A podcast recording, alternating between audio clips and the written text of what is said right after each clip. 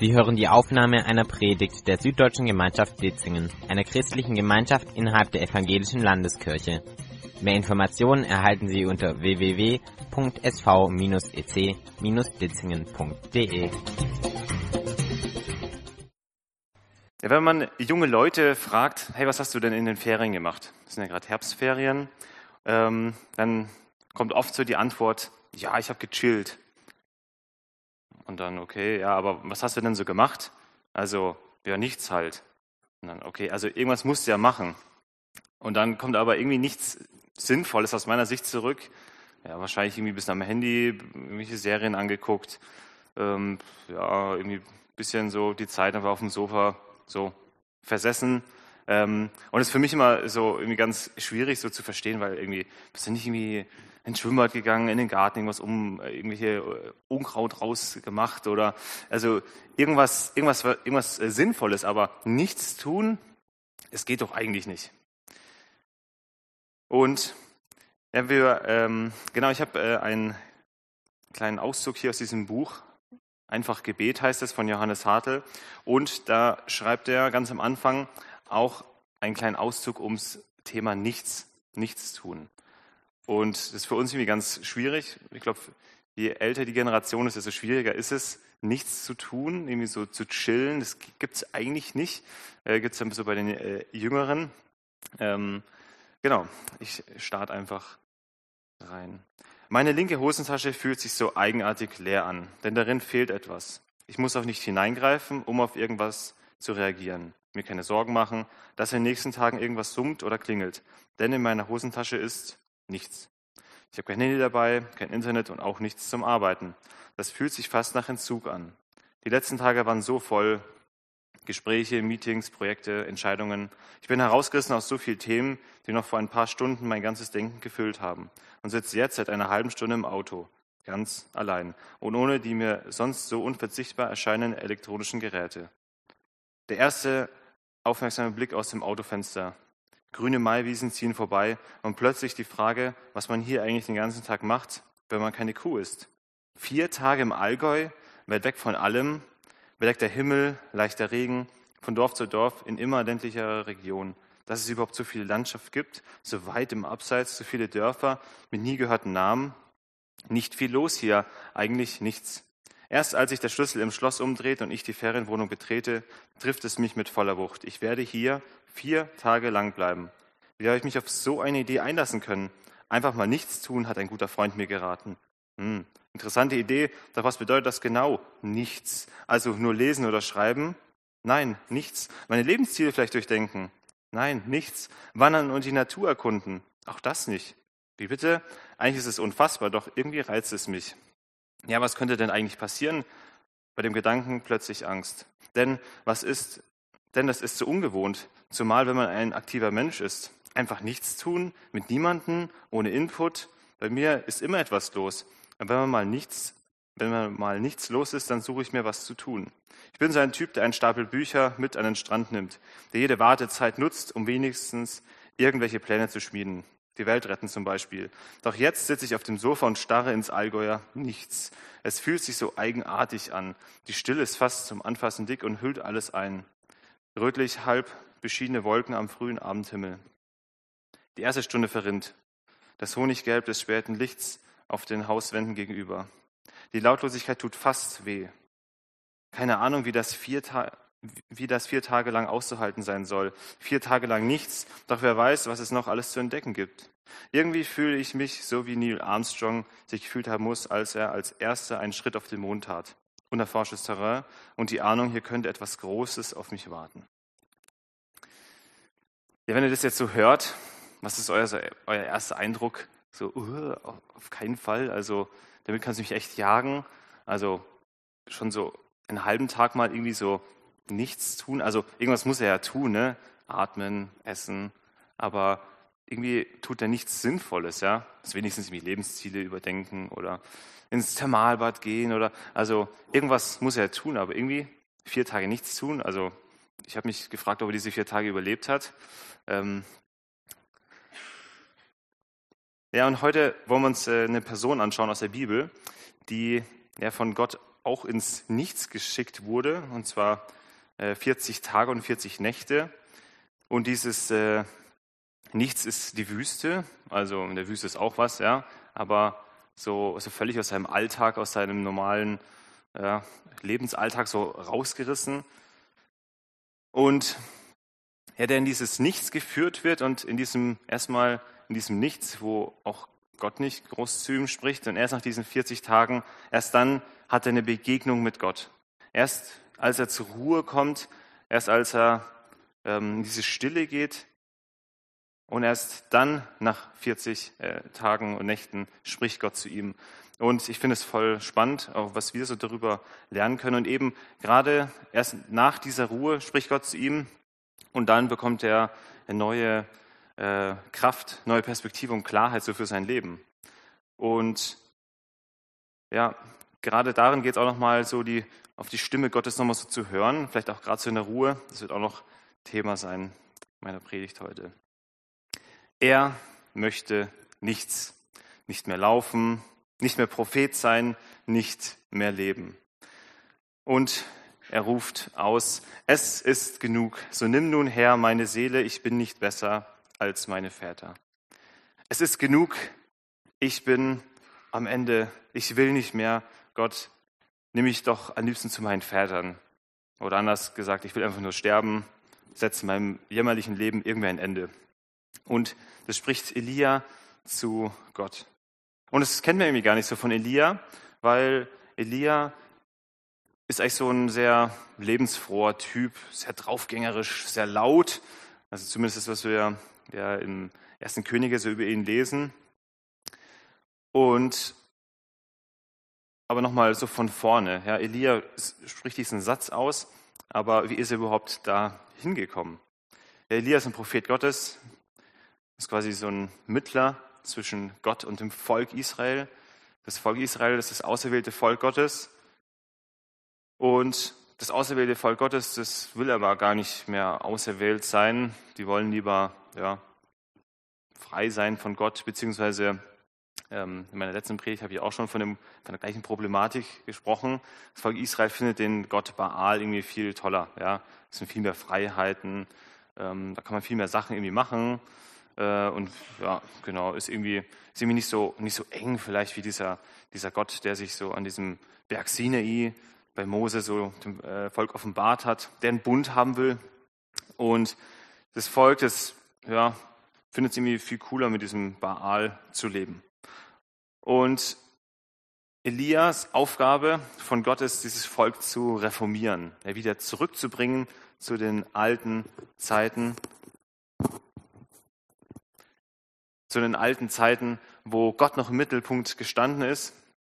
Und ja, so wie Martin Luther, ja, hat er auch eine Reformation versucht. Und hat sie auch erfolgreich äh, beendet, ja, die Reformation. Also er hat die Kirche nochmal ganz neu reformiert und das war auch das große Ziel von Elia. Und Elia, ich habe schon gesagt, ein sehr lauter und draufgängerischer Prophet. Und ja, Gott tut durch Elia richtig große Wunder. Drei Jahre regnet es nicht. Das ist jetzt eigentlich nicht so das tolle Wunder.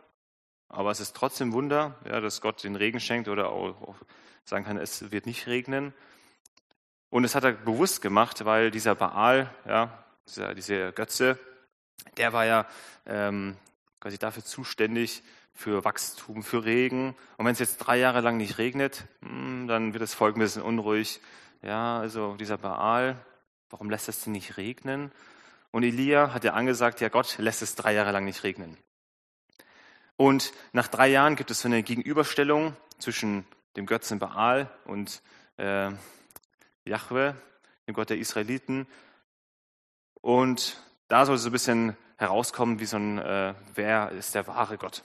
Und dann gehen sie auf den Berg Karmel, der ist nicht in Israel, sondern im Ausland, also dort, wo Baal quasi seine Heimat hat, ja, wo er quasi so das Zentrum von Baal.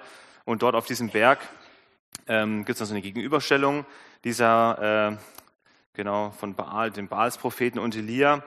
Und da geht es so darum, wer der wahre Gott ist, der kann, der lässt Feuer vom Himmel fallen und dieses Opfer für diesen König nimmt er, äh, das Opfer für den Gott, der wird quasi dann so aufgenommen. Und die Baalspropheten probieren das, machen lange rum. Am Schluss passiert nichts. Elia spricht ein kurzes Gebet und Feuer fällt tatsächlich vom Himmel. Und ähm, das ganze Volk erkennt, äh, okay, Jahwe ist der einzig wahre Gott. Und dann kündigt noch Elia an, dass es regnen wird. Und tatsächlich, es fängt langsam an zu regnen und der König Ahab muss schnell wieder zurück mit seiner Kutsche äh, in die Hauptstadt. Und dann kommt er dann dort in dieser Hauptstadt an und das ganze Volk Israel ist so richtig noch völlig gebannt von diesem Schauspiel, was sie da erlebt haben. Nach drei Jahren, ja, Regen, regnet es nicht, regnet es jetzt. Und dann haben sie noch Feuer vom Himmel fallen sehen. Also die waren alle total on fire für ähm, Gott. Und Ahab fährt zurück in die Hauptstadt zu seiner Königin. Und die Königin, die war ein richtig großer Fan von Baal. Und die hört es, was Ahab erzählt. Und die freut sich überhaupt nicht. Und die will den, Ali, äh, den Elia direkt umbringen lassen. Und der Elia, der ist ja, ist auch ganz spannend, der ist diese 40 Kilometer dort quasi mitgelaufen in diesem Streitwagen von diesem äh, genau Berg wieder zurück nach in die Hauptstadt. Und es war ungefähr 40 Kilometer, also ist noch so ein Marathon gejoggt. Also wie er das noch geschafft hat. Auf alle Fälle hört er irgendwie, ah, die ähm, Isabel, die Königin, möchte mich, will mich umbringen lassen. Und dann vergisst auf einmal Elia alles, was gerade passiert ist. Dass Gott einfach Feuer vom Himmel hat fallen lassen, ähm, dass es drei Jahre lang nicht geregnet hat, dass es jetzt wieder regnet. Elia vergisst alles und ähm, er läuft weg. Dieser laute Prophet, der kriegt es mit Angst zu tun um sein Leben. Und diese Reformation, diese, dieser Wunsch, dass sich das Volk eben äh, ändert, ist gescheitert. Dieser Wunsch ist weg. Und er ist jetzt genau richtig am Ende seines Lebens. Und wir lesen zusammen in 1. Könige 19, Vers 5. Und er legte sich hin und schlief unter einem Ginster. Also er ist jetzt genau weggelaufen und dann nochmal eine ganze Tagesreise nochmal in die Wüste rein und ist jetzt unter diesem Ginster, so ein Baum, so ein Strauch. Und siehe, ein Engel rührte ihn an und sprach zu ihm, steh auf und iss. Und er sah sich um und siehe, zu, seinen, zu seinem Haupt lag ein geröstetes Brot und ein Krug mit Wasser. Und als er gegessen und getrunken hatte, legte er sich wieder schlafen. Und der Engel des Herrn kam zum zweiten Mal wieder und rührte ihn an und sprach, steh auf und iss, denn du hast einen weiten Weg vor dir. Und er stand auf und aß und trank und ging durch die Kraft der Speise 40 Tage und 40 Nächte bis zum Berg Gottes, dem Horeb. Ja, Elia, wie schon gesagt, ist am Ende persönlich gescheitert. Er hat völlig versagt, hat keinen Sinn mehr in seinem Leben, seine Wünsche, Träume, Visionen für das Land, sie sind jetzt irgendwie endgültig ja, gebrochen. Und Elia fühlt sich vielleicht gerade wie, so ein, wie so ein Hamster. Die gab es damals nicht, also gab es vielleicht schon, aber dieses, so dieses, diese Hamsterräder gab es vielleicht damals noch nicht so in dieser Perfektion. Aber Elia fühlt sich wie so ein Hamster, der so sein ganzes Leben lang in diesem Hamsterrad war. Ja? Und jetzt auf einmal merkt, irgendwie, er ist überhaupt nicht vorangekommen. Es hat einfach nichts gebracht, was er gemacht hat. Und er ist jetzt völlig am Ende erschöpft und will nicht mehr weiterlaufen. Und das Interessante ist ja, er ist jetzt quasi so ein bisschen so am Ende seiner Kräfte, aber er war jetzt vielleicht nicht irgendwie ein, keine Ahnung, Top-Manager in irgendeiner Bank, der jetzt sein ganzes Leben gerackert hat und jetzt gemerkt hat, boah, okay, jetzt geht es irgendwie nicht mehr weiter, ich bin am Ende meiner Kräfte, es funktioniert nicht das, was ich will, sondern er war ja ein Prophet Gottes, also jemand, der mit Gott irgendwie Tag ein, Tag aus unterwegs war, der viel mit Gott gesprochen hat, aber der jetzt irgendwie trotzdem so am, am Ende ist. Und ich finde es auch so spannend, so auch für uns, deswegen spricht es mich auch so an, dass äh, ja, wir eben auch so unseren Alltag haben, der auch voll ist äh, mit vielen, vielen Dingen, auch mit vielen guten Dingen. Ja, ich bin in der Gemeinde, ich bringe mich hier im Musikteam ein, ich predige hier, man macht vielleicht in der, irgendwie hier in der Jugendarbeit mit. Also auch viele, viele gute Dinge, aber am Schluss ist der Tag doch irgendwie so ziemlich voll. Und ja, so ist unser Tag irgendwie voll mit äh, genau Gottesdienst, zur Arbeit kommen, Familie, arbeiten, Hobbys, die wir vielleicht auch noch haben. Also auch alles so gute Sachen, uns mit Freunden treffen, den Haushalt machen. Und so ist der Tag irgendwie auch von uns am Schluss ziemlich voll. Und wir fühlen uns vielleicht auch manchmal wie so ein Hamster, der so einfach so vor sich hin arbeitet Und ähm, ja, da vielleicht, vielleicht geht es ja gerade so, vielleicht bist du auch gerade einfach so, oh, ist einfach alles viel zu viel. Also gerade mit diesem ganzen Apothekenprojekt ähm, es sind bestimmt einige hier, die äh, schon sehr an ihrem Anschlag auch sind. Aber ganz unabhängig davon, familiär oder was weiß ich, ich, ähm, ich sehe da selber, was alles so für Dinge gibt, ähm, die einen einfach die Nerven rauben und wo man sich so fühlt, ich funktioniere eigentlich nur noch. Ich lebe eigentlich gar nicht mehr, sondern ich bin einfach nur noch so am Funktionieren. Und was macht jetzt aber Gott mit Elia, der jetzt so am Ende ist? Gibt es erstmal eine Motivationsrede? Komm, Elia, steh auf. Ne? Hier, Rücken gerade, Brust raus. Und jetzt geht es mal wieder weiter. Ähm, gibt dir vielleicht einen neuen Arbeitsauftrag. Ja, hier kommen die drei Sachen, die arbeitest du jetzt ab. Äh, vielleicht eine neue Perspektive. Nee, gibt es erstmal nicht, sondern er wird erstmal schön in die Wüste geschickt. Und zwar, also kriegt noch was zu essen ja, und zu trinken, muss man auch sagen. Ähm, bestimmt so ein richtig super Food. Aber am Schluss dieses Essen und dieses Trinken hat ihn jetzt auch nicht neue Energie gegeben. Also körperlich schon, aber psychisch, mental war der Typ so ziemlich am Ende. Und das finde ich echt spannend an dieser Geschichte. Er kriegt jetzt nicht gleich genau diesen Auftrag, eine Perspektive, sondern wird erstmal genau in die Wüste geschickt und er läuft 40 Tage und 40 Nächte. Also hier oben ist ungefähr Israel, also so eine Satellitenaufnahme, das Mittelmeer. Und dann ist der bis zum Berg Horeb gelaufen, so ungefähr hier. Und der Berg Horeb ist auch, ähm, es ist einfach ein anderer Name für den Berg Sinai. Also der Berg Sinai ist ja dort, wo das Volk Israel ähm, quasi diesen Bund äh, mit Gott geschlossen hat, wo er diese zehn Gebote bekommen hat. Und auch ganz interessant, das Volk Israel ist ja nicht 40 Tage, in der Wüste rumgelaufen, sondern 40 Jahre sind er hier überall rumgelaufen. Jesus ist ja auch 40 Tage und Nächte in der Wüste, also gibt es äh, genau ein paar spannende Parallelen. Und auf alle Fälle kommt er an diesem Berg an, an diesem Berg der Begegnung mit Gott, also geschichtlich so. Ja. Mose war auch dort, gab es auch diese große Begegnung auf diesem Berg. Aber es war so eine ganz laute Begegnung, also eine ganz pompöse Begegnung. Das Volk Israel war ja unten und dann ist Mose da hochgelaufen und äh, er war irgendwie in so einer Wolke, hat man ihn nicht gesehen. Also schon irgendwie so was sehr Bombastisches, was sehr Lautes. Aber Elia ist jetzt erstmal diese 40 Tage, 40 Nächte in dieser Wüste und das stelle ich mir, da liest man so schnell so drüber, aber es ist schon ganz schön krass. Also ich habe ja vorher von diesen vier Tagen in dieser Hütte da, von diesem, dieser eine Typ da gesprochen, was man sich ja nicht vorstellen kann, aber jetzt diese 40 Tage und 40 Nächte in dieser Wüste. Und dann kommt er eben an, an diesem Berg Horeb. Und dann begegnet, dann hat er eine Begegnung mit Gott. Aber als erstes gibt es erstmal einen richtig starken Wind, ein richtig starker Sturm. Und der ist so stark, dass die Felsen zerreißen und ist da die Gegenwart Gottes? Nee, ist nicht da. Also er hat irgendwie keine Begegnung eben in diesem lauten Wind. Dann kommt ein richtig starkes, lautes Erdbeben. Ist da die Begegnung Gottes? Nein, auch nicht. Dann kommt ein Feuer. Oh, dieses Feuer, da erinnert sich vielleicht Elia, ja, da auf diesem Berg Karmel, ja. Wer ist der wahre Gott? Baal oder Jahwe? Und dann begegnet der Gott dem Volk Israel eben in diesem Feuer, in diesem äh, das kann man sich ja gar nicht vorstellen, was das für, wie eindrücklich das sein muss. Ähm, aber selbst in diesem Feuer ist Gott nicht. Und dann kommt als viertes ein leises, sanftes Sausen, Stille, Ruhe. Und auf einmal er verhüllt Elia sein Angesicht mit dem Mantel und erst dann gibt es die Begegnung mit Gott. Eben nicht in diesem lauten, vielleicht in diesem lauten Lobpreis vielleicht, das hätte er sich vielleicht vorgestellt, oder in dem Podcast oder in der, in der Predigt. Nein, erst in dieser Stille spricht Gott zu Elia.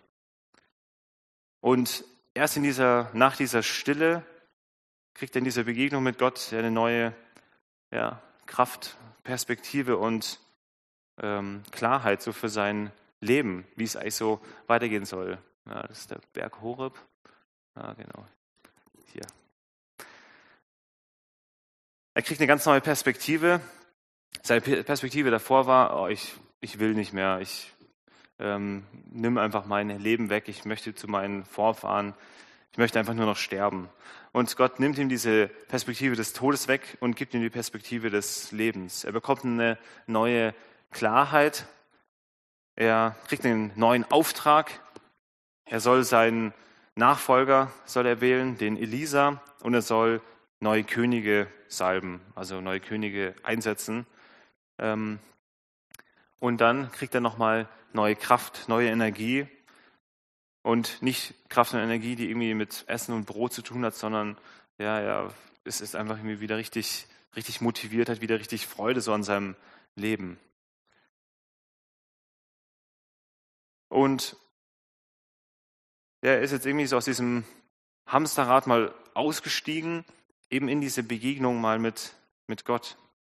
Und der Elia, der war ja immer genau mit Gott unterwegs und dieses Hamsterrad sieht ja manchmal von innen aus wie so eine Karriereleiter. Ja, das ist ja alles gut, was ich mache. Diese ganzen Bilder, die ich vorher gezeigt habe, sind ja alle super. Ähm, und ich denke, ah, es ist, es ist alles richtig, was ich so mache, mein ganzer Alltag.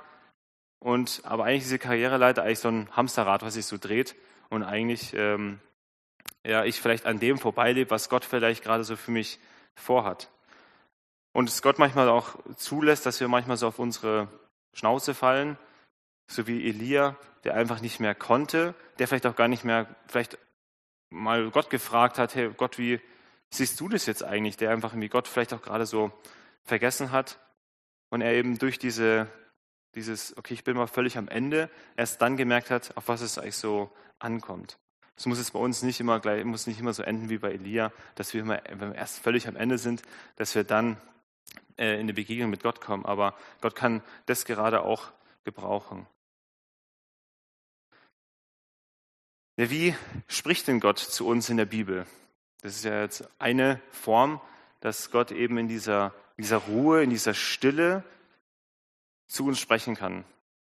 Wenn man in die Bibel schaut, spricht der Gott auf ganz unterschiedliche Art und Weisen zu uns. Euch fallen bestimmt auch viele Dinge so ein. Aber zum Beispiel durch Träume spricht Gott zu uns. Oder zu uns jetzt äh, genau vielleicht weniger, aber gerade in, in der Bibel oder in der Bibel gibt es auch Geschichten, wo Engel ähm, genau sprechen, wo man irgendwelche Visionen hat, wie, der, äh, wie Hesekiel oder Daniel oder Petrus, wo man Gott akustisch hört, wie Adam und Eva. Kann auch sein, ja, dass Gott so spricht zu uns durch Propheten, durch die Bibel, durch einen Esel. Gibt es auch die Geschichte oder durch einen Stern, wie bei den Weisen aus dem Morgenland. Durch unser Gewissen kann der Gott auch zu uns sprechen, durch Umstände, durch andere Menschen, durch offene Türen oder geschlossene Türen, durch die Natur, durch Musik, durch Filme, aber eben auch durch die Stille. Und es ist eben bei Elia so ein starker Kontrast, weil Gott ja immer so laut spricht, so pompös spricht und dann auf einmal in dieser Stille, in dieser Wüste, erst in diesem Nichts zu ihm spricht.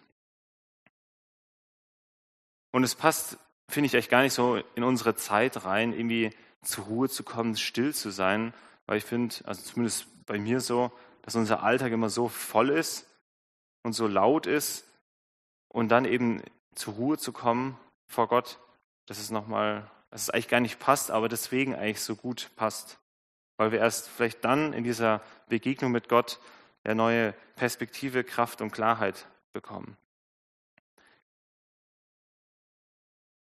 Aber was bedeutet es denn jetzt konkret vielleicht mit ähm, Gottes Stimme so zu hören in diesem Nichts? Also was, was bedeutet es denn? Wie kann ich das denn machen?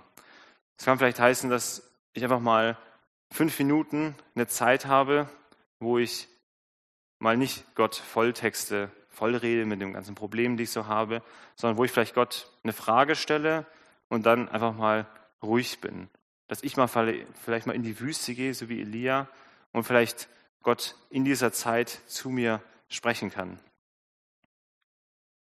Aber da ist ein bisschen so die Herausforderung, ja, wie kann ich das denn unterscheiden? Ist es jetzt ein Gedanke, den mir Gott schenkt, oder ist es jetzt mein eigener Gedanke oder ein Gedanke, den ich aus der Predigt gehört habe oder von, dem andere, von anderen Personen? Ähm und da hilft es, ja, gibt es ein paar Kriterien. Zum Beispiel ein Kriterium ist quasi die Bibel, wo ich genau reingucken kann und sehen kann, okay, in der Bibel gibt es da so einen roten Faden. Ich weiß ungefähr, wie, was Gott gut findet oder auch nicht gut findet. dass Gott auch grundsätzlich gerne gibt. Und zum Beispiel in Galater 5, Vers 22 kommt so ein bisschen so raus, wie Gott ist und was so die Früchte sind in meinem Leben, die Gott genau durch seinen Geist mir gibt. Zum Beispiel Liebe, Freude, Friede, Geduld. Und wenn ich so einen Gedanken habe und dann so einen innerlichen Frieden habe, dass ich dann weiß, okay, das ist von Gott. Und wenn es ein Gedanke ist, der mir Angst macht, der mich irgendwie fürchtet, dann ist es wahrscheinlich nicht von Gott. Außer es ist was, was ich weiß, es ist richtig, aber ich will es nicht machen, weil es mich so herausfordert. Jetzt mit dem und dem Gespräch zu führen, boah, da habe ich jetzt eigentlich, das fürchtet mich schon ein bisschen, wie wird er vielleicht reagieren? Aber wenn ich weiß, okay, das, also wenn ich innerlich nochmal spüre, da ist so dieser Friede Gottes dahinter, dann ist es von Gott. Und was löst vielleicht dieser Satz, vielleicht den ich vielleicht höre, diesen Gedanken, was löst es in mir aus? Das ist auch ein ganz äh, cooles Bild, finde ich. Wenn man sich so einen Raum vorstellt, der jetzt so ganz leer ist und dann stehen so zwei Kontrabässe in diesem Raum und man zupft bei dem einen Kontrabass die Seite, dann soll es anscheinend so sein, dass bei dem anderen Kontrabass auch die Seite mitschwingt. Das heißt, wenn Gott spricht, dann ähm, merke ich, okay, das ist, äh, das ist Gott, der spricht. Also es ist das äh, bringt in mir wie so eine Art Seite zum Schwingen. Wie kann ich es jetzt konkret machen? Also Gott vielleicht erstmal Raum schaffen. Vielleicht jetzt nicht 40 Tage in die Wüste gehen, in diese Stille gehen. Das ist vielleicht ein bisschen viel. Vielleicht auch vier Tage finde ich auch ein bisschen viel, aber vielleicht mal so fünf Minuten in der kommenden Woche. Das wäre vielleicht ein kleiner Anfang. Und nochmal die Erinnerung, dass es voll wichtig ist, eben nicht in dieses Hamsterrad zu kommen. Und da habe ich noch eine coole Beispielgeschichte von Maria und Martha. Ja, die, ein paar von euch kennen die Geschichte. Ja, die Maria sitzt zu Jesu Füßen und hört, was Jesus so erzählt. Ähm, und die Martha, die ist in der Küche und die bereitet schon das Essen vor und wurschtelt da so vor sich hin. Und für mich, als ich als Jungschaler die Geschichte das erste Mal gehört habe, war das für mich schon sehr irgendwie schwierig zu verstehen, weil ist es jetzt richtig oder falsch zu helfen und die hilft doch und es ist trotzdem falsch, also total verwirrend. Ähm, aber das ist ja gar nicht der Punkt in der Geschichte, sondern der Punkt in der Geschichte ist eigentlich, ähm, ob Jesus überhaupt Hunger hatte, die Frage. Hatte Jesus überhaupt Hunger? Und die Martha hätte vielleicht einfach zu Jesus hingehen können und Jesus fragen können, hey, hast du eigentlich Hunger? Und Jesus hat gesagt, nee, ich habe gar keinen Hunger. Aber die Martha, ja, für Gott bin ich, äh, tue ich alles, ich eifere, ich tue hier und ich mache. Und eigentlich sagt Gott, hey, das ist eigentlich, äh, das brauche ich gar nicht. Ich habe ich hab vielleicht gar keinen Hunger. Und so ist es auch für uns so wichtig, immer wieder aus diesem Hamsterrad, ja, aus unserem Alltag, immer wieder rauszukommen und Gott zu fragen, was möchtest du denn? Und dass wir mal, dass wir wieder so zur Ruhe kommen. Und da ist es auch wichtig, unser Alltag ist mal so voll und es sind so viele Gedanken, die noch bei uns rumschwirren, dass wir erst in diese Wüste gehen, also erstmal in diese Ruhe gehen und das erstmal auch aushalten lernen, vielleicht zwei, drei Minuten so eine Stille aushalten. Das kommt einem vor wie eine halbe Stunde, ist aber gar nicht so lang.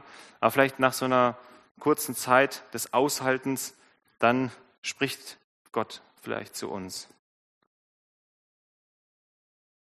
Und mach's auch konkret, stell vielleicht Gott eine konkrete äh, Frage, ähm, was ist vielleicht dein, was ist gerade der Auftrag für diese Woche oder für heute, für den heutigen Tag? Gibt es da irgendwas, was du mir irgendwie aufs Herz legen willst, was ich tun soll? Oder gerade für meine aktuelle Lebensphase, in meinem Studium, in meiner Arbeit, meiner Arbeitsstelle. Und je konkreter wir es machen, desto konkreter kann Gott auch zu uns sprechen.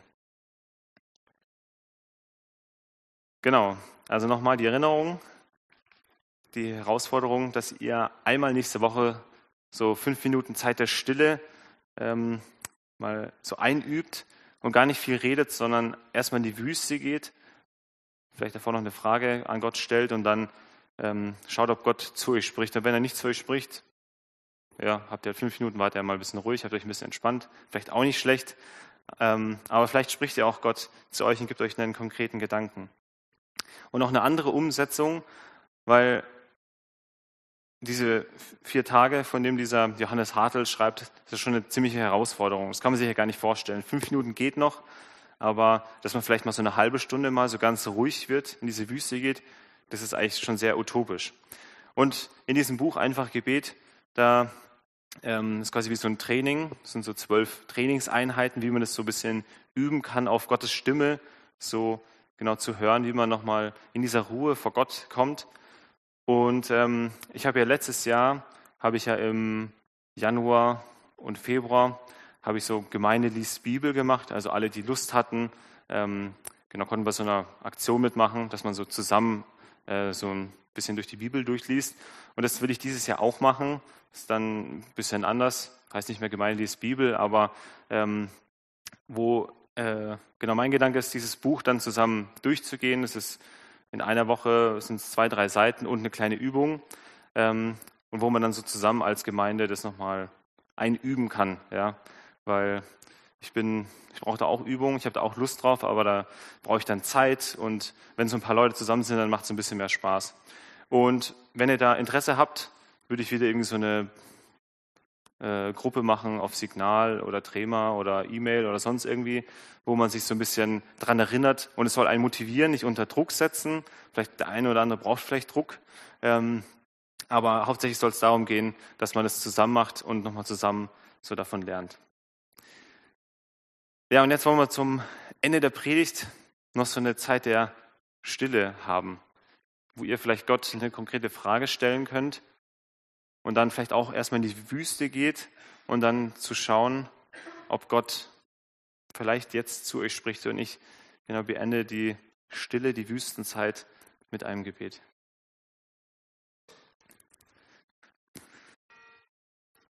Gott, ich danke dir, dass du dem Elia begegnet bist.